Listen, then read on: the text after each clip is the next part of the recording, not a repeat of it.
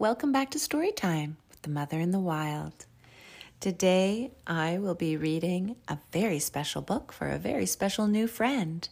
Eloise, this one is for you, and it's called Carol and the Pickle Toad by Esme Shapiro. Are you ready? Get cozy. There once lived a girl named Carol who wore a toad as a hat. Did you know that some people wear toads as hats? Not all, but some do. In the big city, people wear all kinds of hats big and furry ones, tall and red ones, floppy and wide ones, and some wear no hats at all. But Carol's hat was green, big footed, and as bossy as can be. Carol's toad hat had opinions on just about everything. She would tell her how to bike. Go this way. No, that way. Ugh, if I were steering, we would be there by now. She would tell Carol what to paint. No, no, that's no good. How about me in very tall boots? And when they went to the deli, she would tell Carol what to eat. Carol's bossy toad was so loud that everyone would turn and stare. One egg sandwich with a side of flies pronto. No blintzes, they're too squishy. Yes, of all the hats in the big city, Carol's was by far the bossiest and the rudest.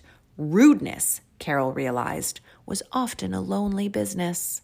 With every day that passed, Carol's voice got quieter and quieter, while her bossy toads grew louder and louder. Stinky! Ooh, you can't go downtown. Burp. Sit down. No. Oh, that is no good. Ribbit always. You rabbit.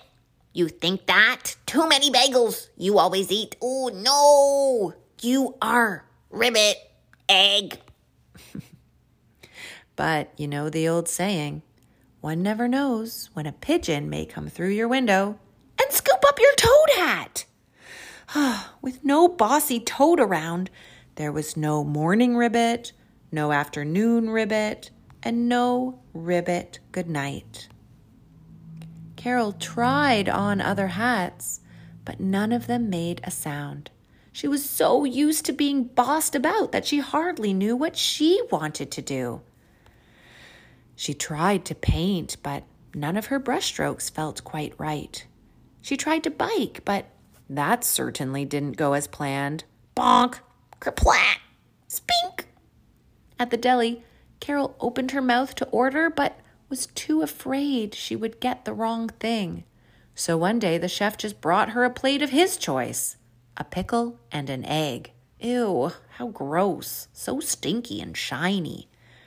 But then a vision came to Carol Anatomy of a pickle toad egg eyes, pickle body, fancy toothpicks to stick everything together. Voila! You have yourself a pickle toad. Did you know some people wear pickle toads as hats? Not all, but some do. And Carol's pickle toad hat was the most splendid of them all. The pickle toad's voice was quiet, but Carol heard her loud. And with her pickle toad hat, she ordered all kinds of new things like matzo ball soup, strawberry shortcake, one latke, and three lettuce leaves. Carol painted all kinds of new things, not just toads. Pickle toad hats are very supportive. But you know the old saying one never knows when a pigeon may pass your way and scoop up your pickle toad hat. Where, oh, where did that pigeon take Carol's pickle toad? She looked over here and she looked over there. She could not find her pickle toad hat anywhere. But then Carol felt something funny in her tummy. It felt like it was rumbling, and then it shook into a roar. Where, oh, where is my pickle toad? Could it be that that big voice was in her all along? Carol leapt into the air and said all kinds of things like, Hello! How do you do? And you look like a beautiful bee. Carol found that her voice was quite different from that of her old toad hats. With her big, loud voice, everything felt completely brand new. She biked freely all about town. With no bossy toad around, she painted exactly what she liked, thank you very much. She ordered as many blintzes as she wanted. Blintzes for my friends, pretty please. The squishier, the better. Carol realized that kindness was never a lonely business.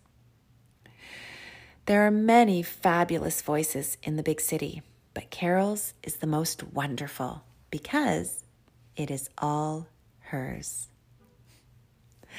Thank you so much for listening, and thank you, Eloise, for requesting that book. I loved it, and I hope you did too. If you have a special book that you would like to request, please log on to our website at motherinthewild.com and find the page in our upcoming events.